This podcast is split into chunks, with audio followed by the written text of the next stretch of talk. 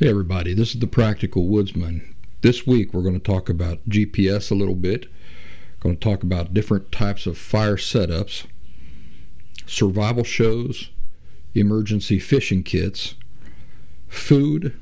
Stick around.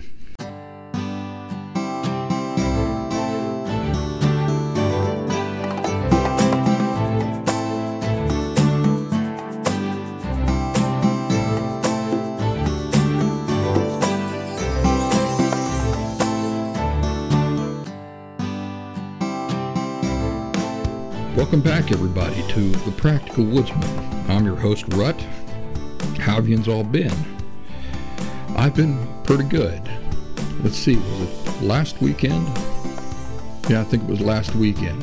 I uh, grabbed my daughter, grabbed my, my pack, had a friend come down, and we went looking for this cave that I had spent uh, the night in many winters ago.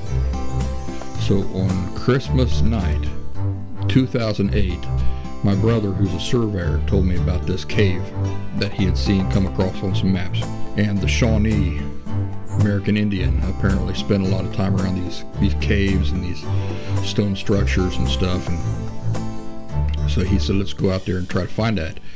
And uh, like I said, that was on Christmas night, 2008, and uh, we got started right about dark. And we we eventually found that cave and we spent the night there.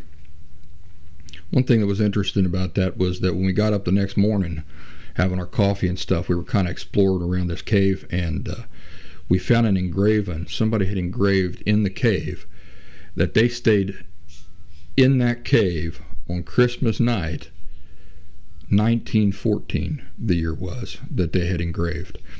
And uh, that was really cool that almost a hundred years had passed between the time that that fella, whoever he was, had stayed in that cave, and then you know, a hundred years pass.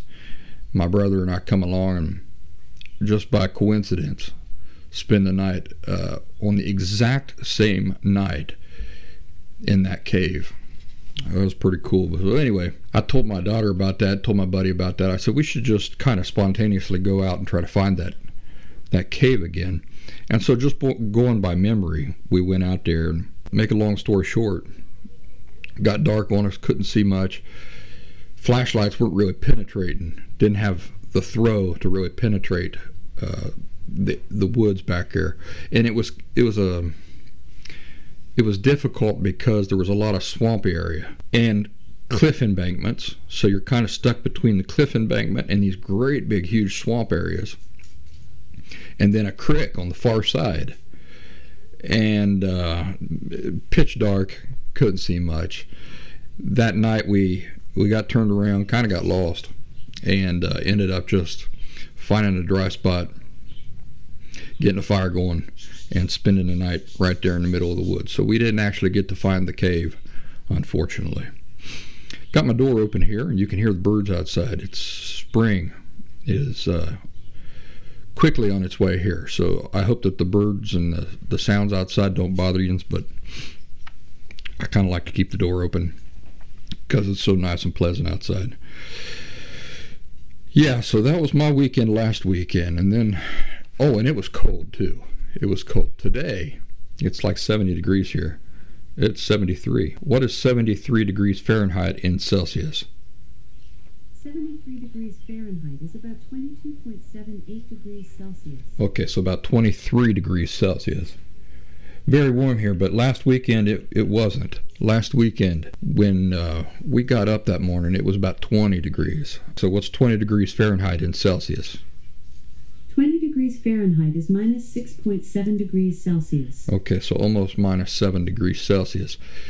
Did not have a shelter with us, just had, we just flopped down on the ground and uh, my daughter, she's seven. So we slept together. I pulled her up close to me, and I had a, a wool blanket and I had a down sleeping bag. We both slept under there, slept comfortable. My buddy complained a little bit about waking up stiff from sleeping straight on the ground, but I, I it was a fine night for me. I had no complaints, I was happy to get out. I'm Going to go through some questions folks have had for me here lately, and I'm going to address them briefly. Somebody says, uh, I haven't seen you talking about GPS units.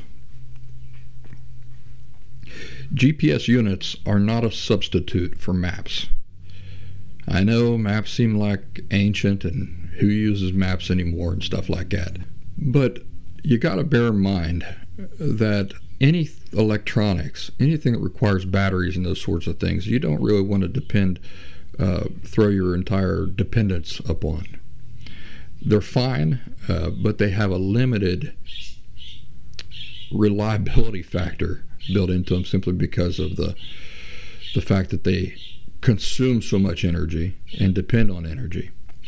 So once you get into GPS units and stuff like that, then you got to start thinking about: Are you going to carry solar panels? How many uh, extra batteries you're going to carry? Stuff like that. And so I don't like to depend on them. They can get damaged and broken, and and then not be any good for you. So I much prefer maps.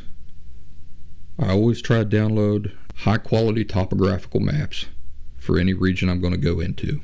Having said that, I do have a couple of uh, GPS apps on my phone, and here's something you should know about your smartphone they're not satellite phones. The GPS that you use, for example, if you use maps on an iPhone or if you use uh, Google Maps or on your Android phone or whatever, the way those work is they work both by GPS and by phone signal combined. So, for example, when you're going to drive somewhere and you plug in a destination on your phone and you're driving using the GPS on your phone, it's using the phone signal from a tower at the same time combining that with GPS information. So, you can't depend on your phone once you get in out into the backcountry because if you're in true backcountry, you're going to lose your phone signal. In fact, you just got to plan on that. Once that happens, the GPS on your phone is going to be next to worthless. In order to get around that problem, what you can do is you can download certain apps that work strictly off GPS. So it doesn't matter if you have a phone signal or not. And the way that these apps work, the way I understand it, is that you download the maps to your phone. So they're saved to your phone. They're not in the cloud or anything like that. And then all that is required is the GPS signal from the satellite to locate where you're at on the maps that you've already downloaded and already have saved to your phone. So I do have a few apps downloaded to my phone that work that way. And I do check in with them every once in a while when I'm way out in the middle of nowhere, just to kind of verify that that I am where I think I am. I don't keep them on. I don't keep them running. I don't use these apps that um, check my location along the way, that stay active or running in the background on my phone along the way. I don't do that. The people who do aren't anywhere where they need to worry about anything because because anywhere you can be where you never have to worry about losing a phone signal, you're not in wilderness, are you? You're not you're not in backcountry. You're not anywhere remote. Not as long as you have a, a phone signal the entire time you're out there. That's not remote anything. So uh, if you, if you have it on your phone running all the time, I'll never forget when Apple Watch come out with their latest commercial. I think it was last year, two years ago. When, when the the Apple Watch come out, that supposedly works completely without your phone, so you can take phone calls on your phone, or you can take phone calls on your wristwatch and stuff like that. I'll never forget that in the commercial they had this guy running like in the Swiss Alps or something, and a call comes in, and he or she answers the call on his or her Apple Watch, and I just thought, well, that's a bunch of horse horse crap.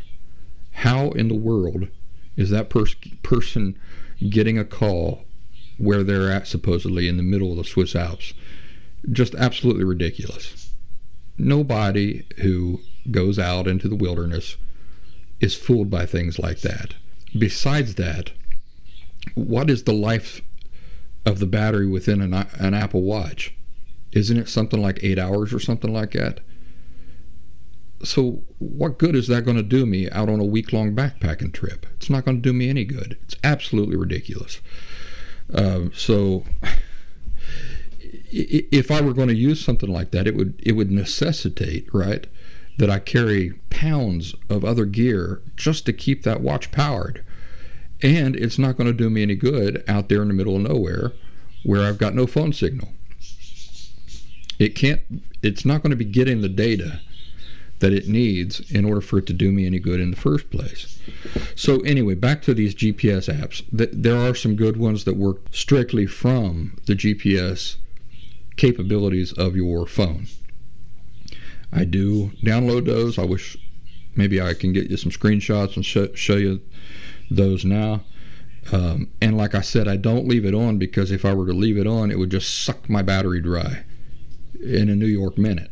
So I can't leave them on. But what I might do is I might check with it two or three times a day as I'm traveling to gauge my progress along the trail or whatever. The problem with them is that they want your money. They want you to subscribe. And uh, none of the subscriptions I've ever seen have been worth that cost. You know how you get around all of that? You learn to use a map. You learn to use a map and you can download them off the internet, print them right off, throw them into a sandwich bag, print off five, man. Stick one in your backpack, stick one in your cargo pocket, hand a couple out to your friends that are going to be there with you, and uh, then you're set. You, you don't have to worry about anything. But a GPS unit, as nice as they sound, complicates complicates your time out in the woods rather than contributes in any really practical way. I do have a few of those apps on my phone, but I don't subscribe to any subscription or anything like that. I use the free features of these GPS apps. And like I say, it's really it's just for reference. I check in with them from time to time, and that's about the extent that I use them. And, and they are useful in that way. Somebody asked me about torch fires. Do I ever use a do I ever build torch fires out in the woods? These are also known as Swedish fires. I'll try to get some pictures to throw up here and show you, show everybody what I'm talking about for those of you who are watching. I realize many of you are only listening. Swedish fire or a torch fire is where you take a log and you cut it um, without splitting it. You you make cuts down the center of it. So let's say you cut a log Let's say it's about oh yay long, and you set it up on its end, like like you use it as a stool, right, or a seat. And now you make some cuts down the center of it, like a pie. And then what you do is you get a fire going in the middle of that thing, and it burns from the middle out. So my answers to whether I ever use a torch fire is no. I never built a Swedish fire. I don't need to. Remember, I'm the practical woodsman. What type of fire do I build? Always. The type, the way I structure my fires always is in a TP fashion. So, I always, if the ground is not dry, I always set down, maybe I'll cut two, three logs. Let me show you what I cut with. I got two cameras set up here. So this is a Gomboy, and uh, this is my preferred thing to carry out in the woods. Uh, an important thing to keep in mind with these Gomboys, I'm showing this on the camera, all right, for all you listening, is that the way that the teeth are designed on this thing, and this thing, it just looks like a great big old folding buck knife, really, with teeth and they cost all about 80 American dollars, I reckon. The thing to keep in mind with these Gomboys is that the way that the teeth are arranged is not to cut on the push. They cut on the pull. So you got to keep that in mind that as you can see here the blades are not super thick and robust. So you have to know the proper way to use these things in order not to break the blade out. But as long as you bear in mind the way it works, then you never have to worry about breaking the blade. but I cut firewood with these things all live long day. They work very, very well. And so, because of the way that the teeth, remember, it's not cutting on the push, it's cutting on the pull. So, I'm very easy with it on the push, and then I kind of bear down on it with the, on the pull. And so, in that way, I'm cutting. Um, I, I'm maximizing my energy and the energy that I'm putting into cutting firewood, right? Imagine that I'm just bearing down on this thing the whole time as I'm cutting. Well, first of all, I'm going to break the blade out. Second thing is I'm using twice as much energy unnecessarily. All I have to do is let it move forward. I don't have to push it forward. The me bearing down on it is when I'm pulling on the pull, right? That's the only time I'm I have to put any energy into it. And by doing that, I maximize my energy and I don't wear myself out unnecessarily. So the reason I like these so much is that they they weigh a fraction of what these Boreal 21s weigh. This is the Boreal 21. You can see the size difference there. Now you'd think that these Boreal 21s would be the thing you really want, right? If you're out in the woods and you want to do some serious cutting, you'd think, boy, I want this Boreal 21. Let me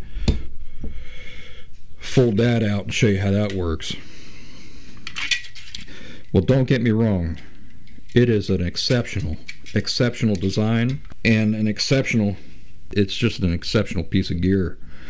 And yeah, it can take an abuse and it, it cuts on the, both the push and the pull. But this weighs a fraction of it, this Gomboy and I can cut anything I can cut with this Boreal 21 I can cut with this Gomboy. Folds down and it just slips in and you forget it's even there. That's how wonderful it is, the Gomboy. The Boreal 21 is a lot heavier um, and takes up a lot more space in a pack. So even though it's a wonderful, beautiful design, I would prefer, and, and I do these days, save the Boreal 21 for um, I keep it like in my truck. I keep it for base camps, stuff like that, anywhere I can go where weight is not a concern. But like in a bug out bag or a backpacking trip where you're going to be traveling, you know, 30, 40, 50, 60, 70, 80 miles, this Gomboy will do everything you want it to do. And I, I do this, I tie on some paracord to the ends of all of my gear and then when I get into camp I can hang things in an organized way and and have it right there where I can just reach out and get it. So um, what was the question? Oh, okay. The the question was about building fires. Remember, I'm the practical woodsman, and what that means is that I never do anything just because there are lots of elaborate fires that you can build, but then the question is why? Is it necessary? And the answer to that almost always is no. Now, let me show you this book here.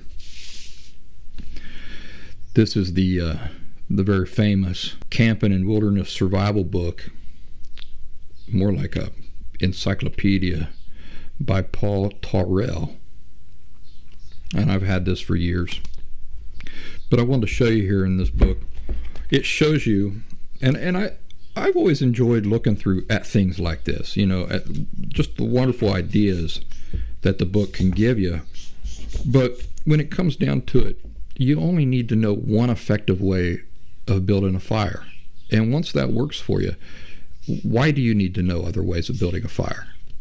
So a lot of folks say, well, you know, you need to learn all these different things and you got to practice them all the time and get good at them. Why? Why do you have to do that? If your go to is effective all the time, why would you need to know another way of building a fire or another way of arranging your fire to get it to take off? So I wanted to show you in this book here, in the fire making section, um, it does cover various types of fire, like fire builds, right? So right here, I don't know if you folks can see that, talks about the caterpillar fire. And it's, I mean, it is complex, man. You got to cut the logs just right. You got to set up a structure. You got to find stones that are just the right size. You got to, believe it or not, this picture I'm looking at, for those of you who are, who are just listening, uh, I'll try to describe it. This caterpillar fire has like three logs stacked on top of each other, held together by stakes that are posted in the ground to either side of them. And it depends on you knowing the direction the wind is blowing. Well, that's easy enough, ain't it? But in what universe does the wind only blow in one direction? In what universe have you ever existed in? Does the blow, does the wind blow from one direction only? I have never seen the wind just blow from one direction only.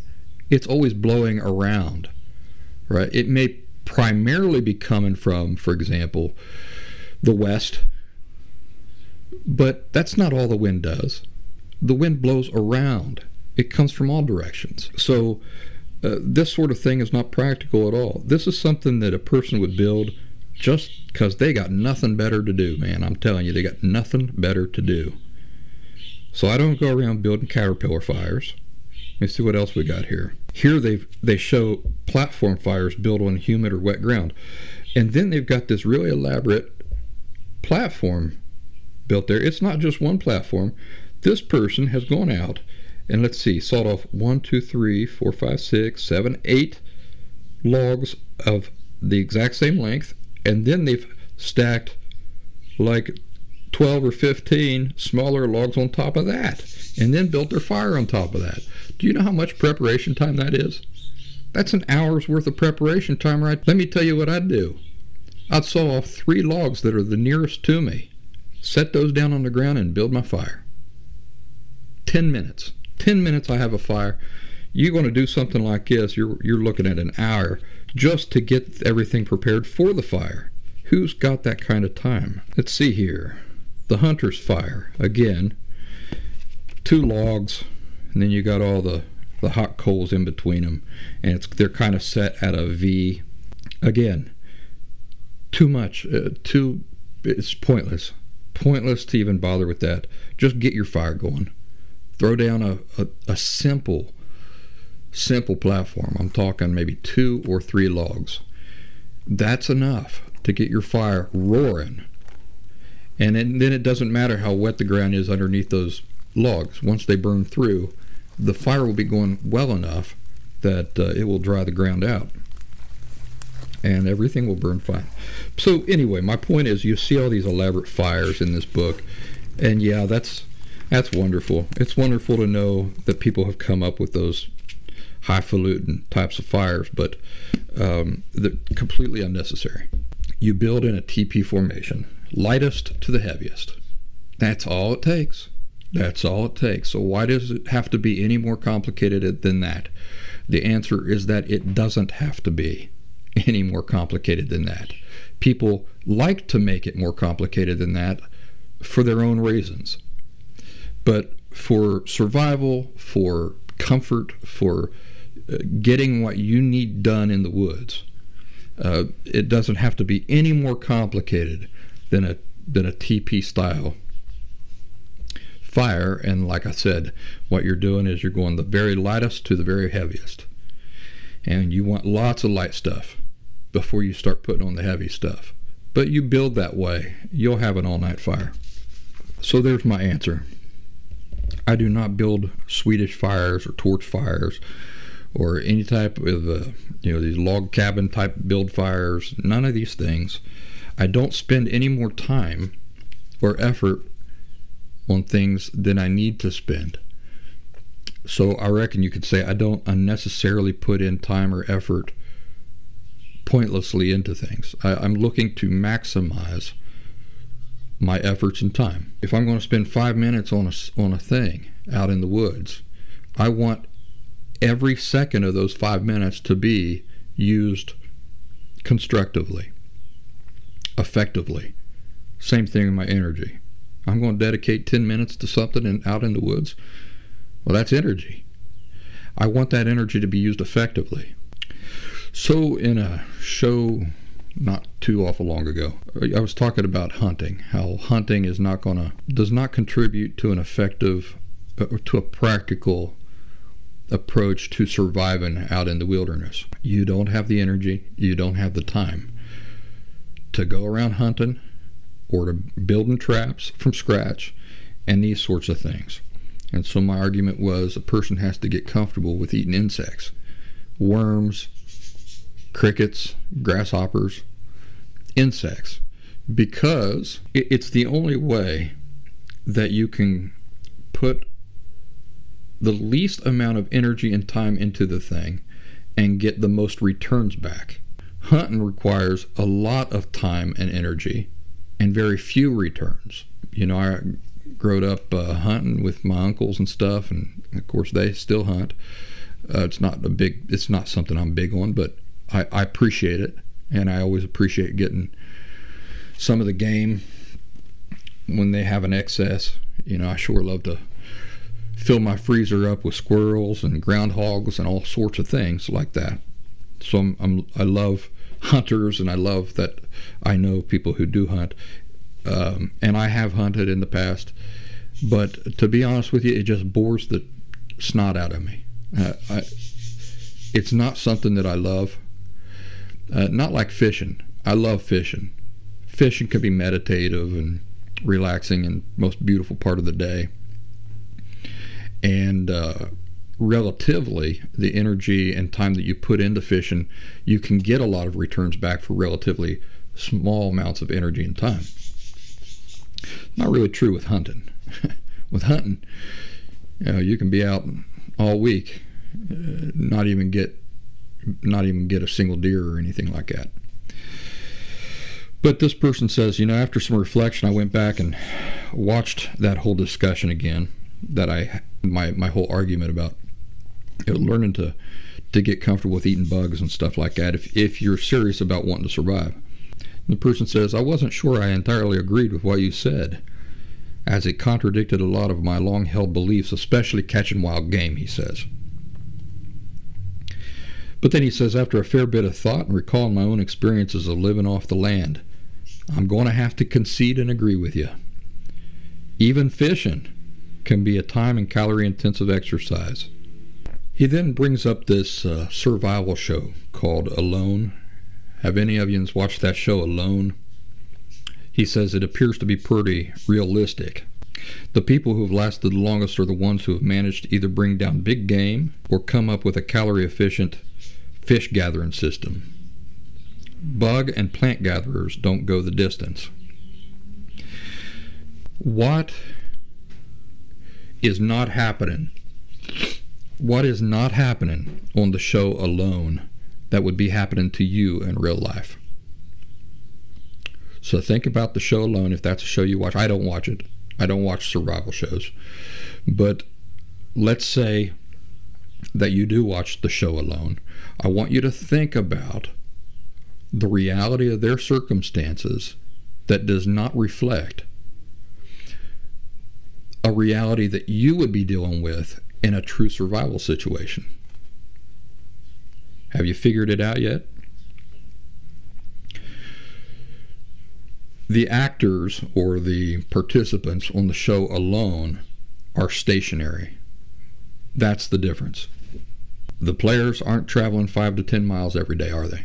They're not traveling at all. They're, they're, they have a base camp and they're working around that base camp they're not on their way to anywhere. They're in a single spot, more or less. They set up those base camps and then they try to survive there. So this does not in any way whatsoever mirror a real life wilderness survival scenario. In a real life wilderness survival scenario, you're trying to get out or you're trying to stay hidden, right? You're trying to stay away from civilization, but in order to stay hidden, you can't stay in one place for two weeks. You still are, have to move. You're still traveling. So, because you're either trying to get out or because you're trying to stay hidden, this necessarily means traveling distances on foot and camping in brand new locations and environments almost every night.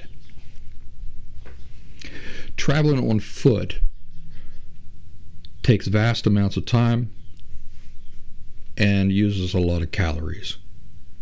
So, whatever a person's game plan is for survival in a real survival situation, it has to be one that fuels the energy required for travel and costs very little in time. For example, I can build 15 traps and set up a trap line and go around checking it. That's five hours of my day just right there.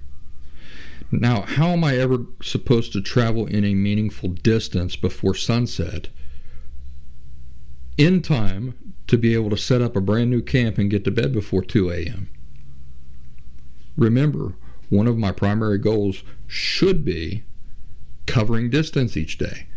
I should be factoring in travel each day in any imaginary survival situation I'm dreaming about while I'm lying in bed at night. I'm thinking about survival and how cool it is, and wow, how cool the woods are. How cool would it be for me to be out in the woods surviving? If you're not factoring in travel every day, you're you're leaving out a really important part of any formula. What I'm saying is that while you're lying there coming up with all these wonderful imaginative ways that you're going to survive, if it doesn't include travel on foot, and new camping locations almost every night, then the whole thing, whatever you're imagining, is a bunch of horse poo. It's a bunch of horse poo. It has to factor in travel. So, what is the only way that I can travel and pay for the energy that required to travel at the same time? Eating bugs along the way. That's the only way. Now, does that mean that if I happen to see a squirrel up in a tree, I'm not going to try to knock it out of the tree with a rock? No, but I'm not going to dedicate my day to hunting squirrels. If by a fortunate stroke of luck I come across a squirrel, happy me. But only within the context of did this happen casually as I was traveling along and taking advantage of, you know, pushing a log over. That's the extent of the energy required to fuel your fuel you for that day. You're walking along, you see a nice juicy log, you push it over. And now look at all that stuff that's underneath that log. All those worms and crickets and that's your that's your fuel right there. That's your protein, that's your meal. Man, you slurp that stuff up and you keep going. You come across to another log or something like that kick it over, eat what's in there. I mean, surely you remember when you were kids, how hard was it for you to find a fishing worm? It wasn't hard at all. Well, nothing has changed. As easy as it was for you to find those things when you were a kid, it's still that easy. Only the only difference now is that you got to be willing to eat them. Now, one thing you could do is you could collect a bunch of that stuff, bunch of crickets, grasshoppers, stuff like that. You know, tell tear their wings off, tear their legs off, stick them in your pouch or whatever. And then you can fry them up when you get into camp that night. But that's the only thing that makes sense. Like I said, I can go around building all these traps and checking it and everything. That's my whole day right there. One of my primary goals should be covering distance each day. I must be factoring that into whatever any realistic, practical plan for survival in the wilderness.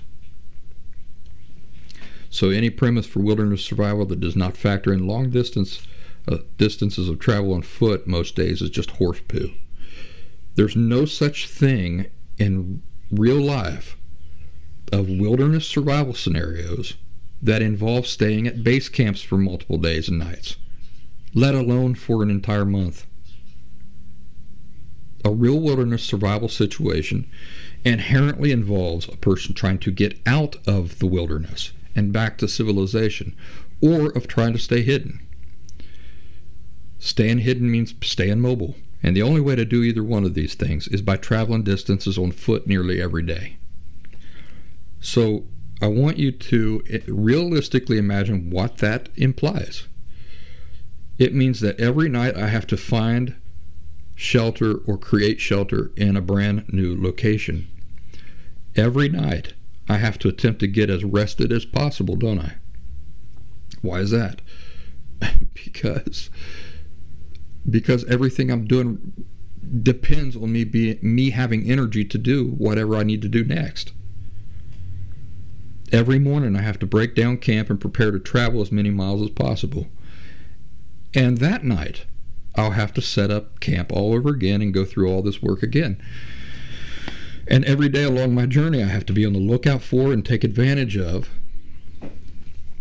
easily obtained calories in order to fuel all this stuff and keep me moving forward and hopefully out base camps such as uh, the ones you see on the survival show alone are great for hunting game because they're for leisure and fun they're not for real life survival scenarios nothing that does not include traveling long distances on foot every day can be a true mirror of what true wilderness survival scenarios are like. By the way, I do carry a small fishing kit with me everywhere I go. I wanted to show that off today. I carry one of these in my backpacking gear, and I also keep one in my go bag, you know, my emergency bag. And uh, for those of you who are just listening, what I'm holding here is an Altoids tin, and it has uh, some Gorilla Tape wrapped around it just to kind of keep it closed.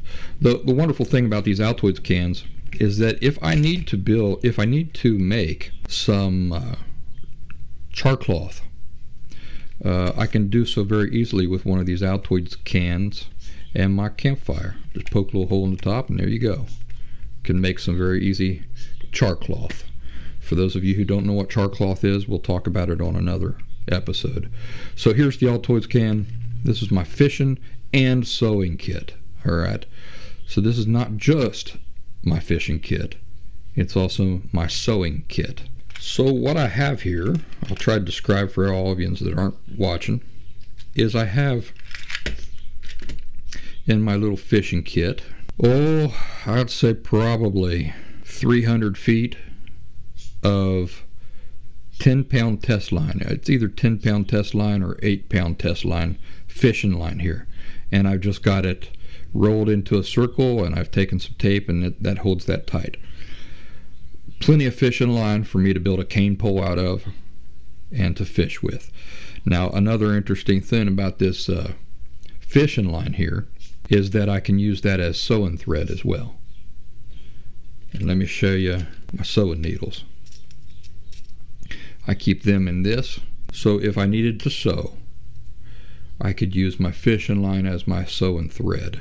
Remember, this is all emergency stuff, ladies and gentlemen. We're talking about emergency stuff here. Well, why is that important? It's important because emergency stuff does not have to be luxurious you're you're getting by. we're surviving. We're not living like kings out there. Is it ideal for me to sew up my shirt using fishing line? No, but I'm not after ideal. What I'm after is practicality, getting by. Will it do the job? Yes, it'll do the job. And I've got several different types, several different sizes of uh, sewing needles here. And again, this is either 8 pound test or 10 pound test. That's enough for me. If I catch something bigger than just a little bluegill or something like that, it'll do the job. But it'll also catch smaller fish too. I have several artificial worms in here. And these, of course, would be for catching larger fish. I can catch a bass on these purple rubber worms very easily, I've learned from experience. Uh, and I just, I've always had a lot of success with this color, these dark kind of purple rubber worms. So I got three of those in there. Now, what if I want to do some kind of like passive fishing where I'm not sitting there at the line all the time? Well, I got this little tiny bobber. And this little tiny bobber is enough for me to put on the line. What would I do, by the way, with this fishing line? I just cut myself a long staff, make a cane pole. Did you never fish with a cane pole when you were a kid? They're as effective as anything else. So tie this to the end of a cane pole, put a hook on, and my bobber and then I can kind of sit there, kind of casually and leisurely, and just wait for the fish to come to me. Of course, if you're using a bobber and fishing that way, these rubber worms aren't going to do the trick. You're going to need live bait for that. But like I said, easy enough to find. You just push over a, a log or flip a rock over, and there, there's your lunch for the day, ladies and gentlemen. It's your lunch, and it's also your your bait for fishing. So these little bobbers cost nothing whatsoever. You know, don't take up any space. Uh, here I've got just a leftover striker for a flint. It, it fits in there. That's why I put it in there. Um, here I've got a pencil that I've broken in two. This is for if I have to write a note or something on a scrap of paper and pin it to a tree. I've got these in my little Altoids tin.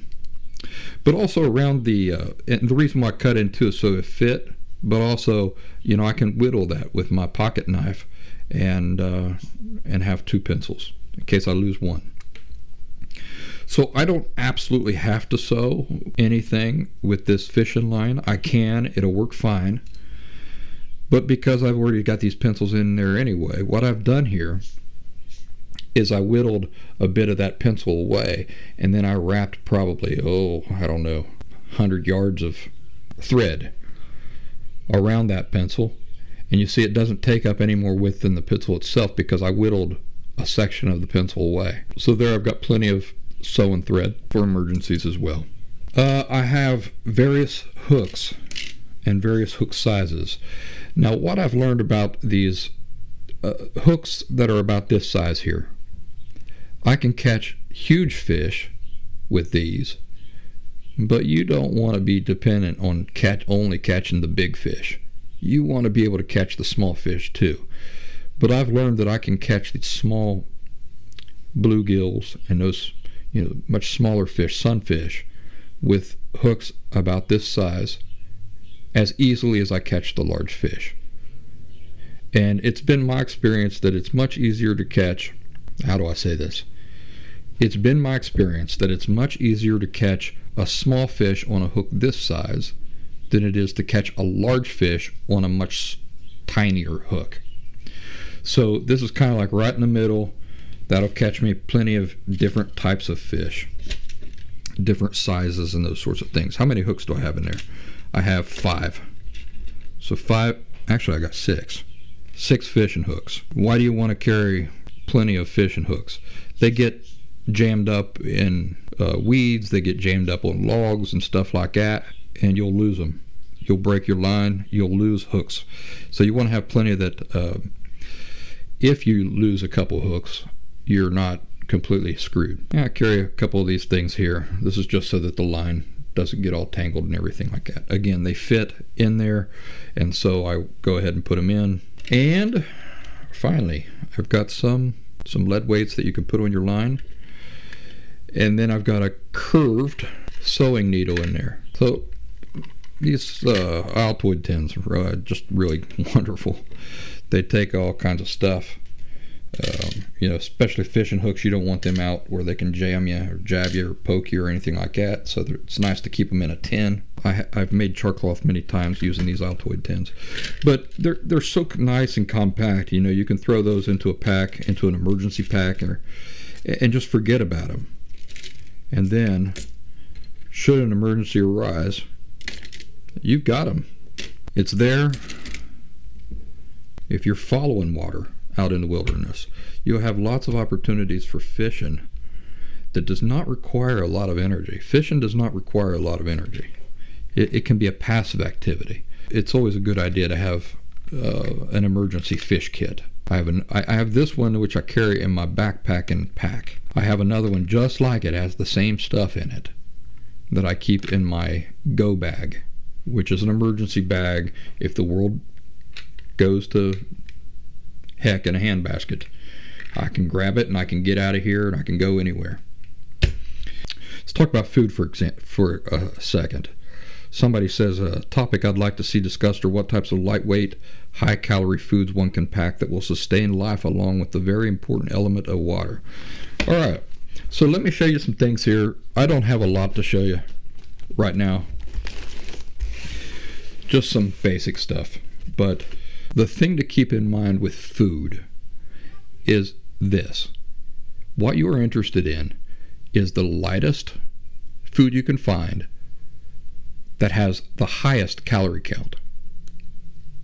That's it. That's it. Walk around the grocery store. Look at the foods and you think, for example, wow, that'd be great for backpacking. I see a lot of people like um, a lot of other you know, quote unquote survival wilderness guys show off these these packets of food that they just go to the grocery store and get for like a dollar. And they go wow look at this. This is great. Look at this. How easy. You just add water and it's a delicious meal. It is a delicious meal but it only contains like 120 calories and it requires preparation. It requires preparation and you're only getting 120 calories out of it. You want your meals to be close to around 400 calories per meal at least because everything out in the wilderness requires much more calories than what you're used to at home or even at work. Even working out in the gym, you're not going to burn as many calories as you will out in the woods. Everything is burning calories. So that is the the primary thing to keep in mind with any food that you're going to pack in an emergency pack, like a go bag, or in any wilderness backpack. Lightest weight most in calories.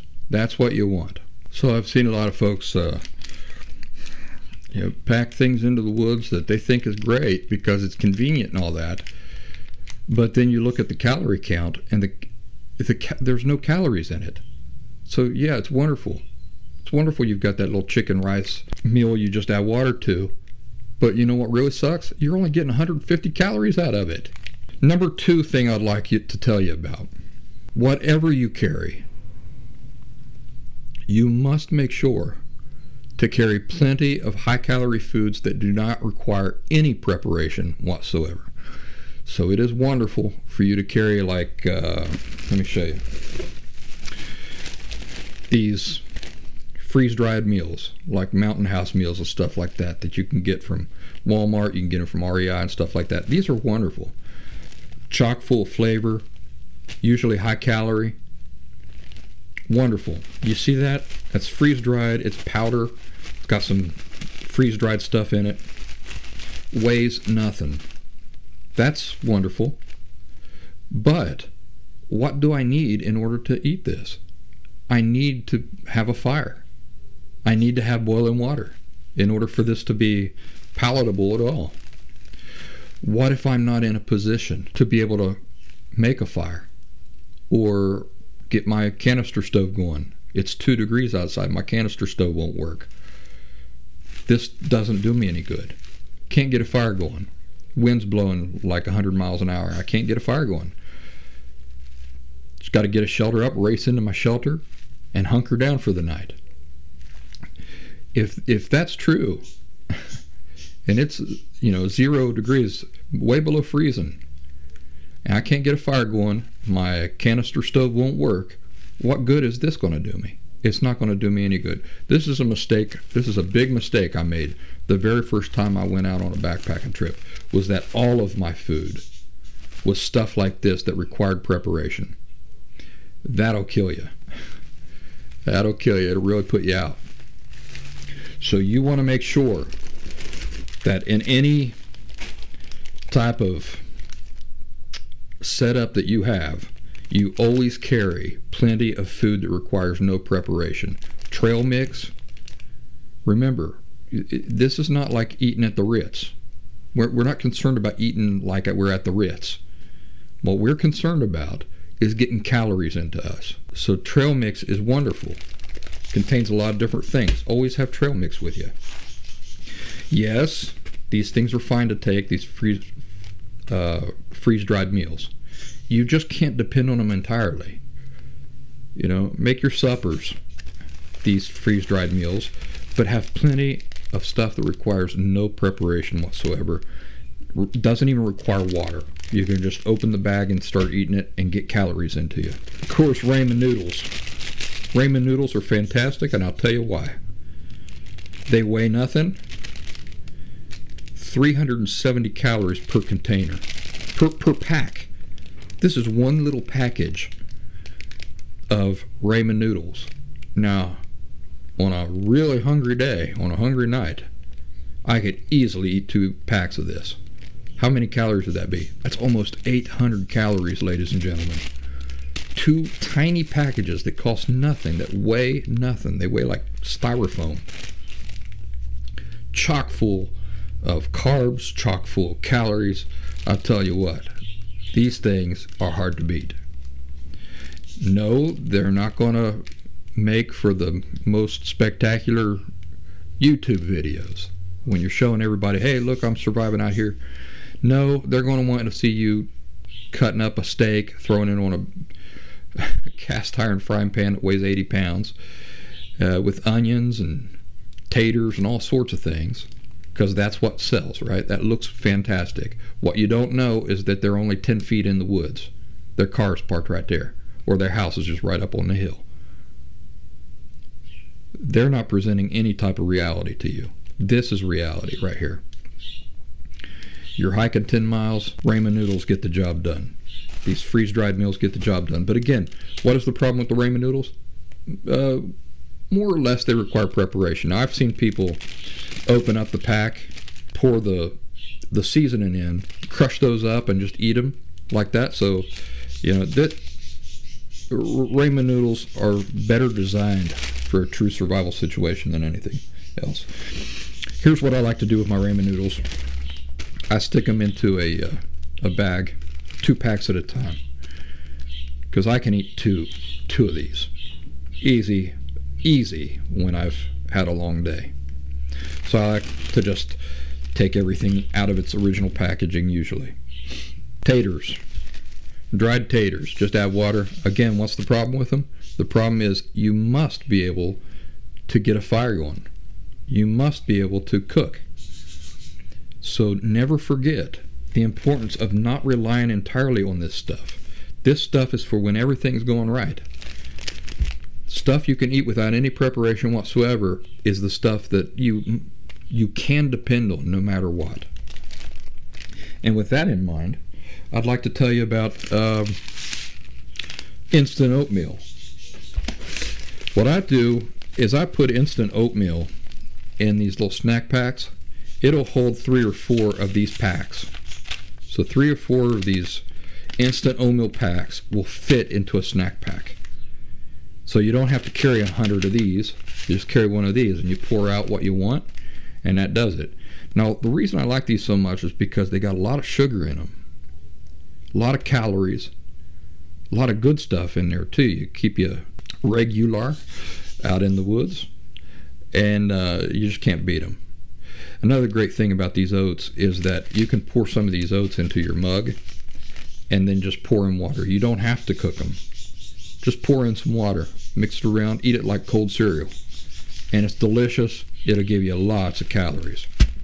Oh, by the way, this instant oatmeal is uh, 160 calories per packet, and these packets are quite small. These are not huge packets.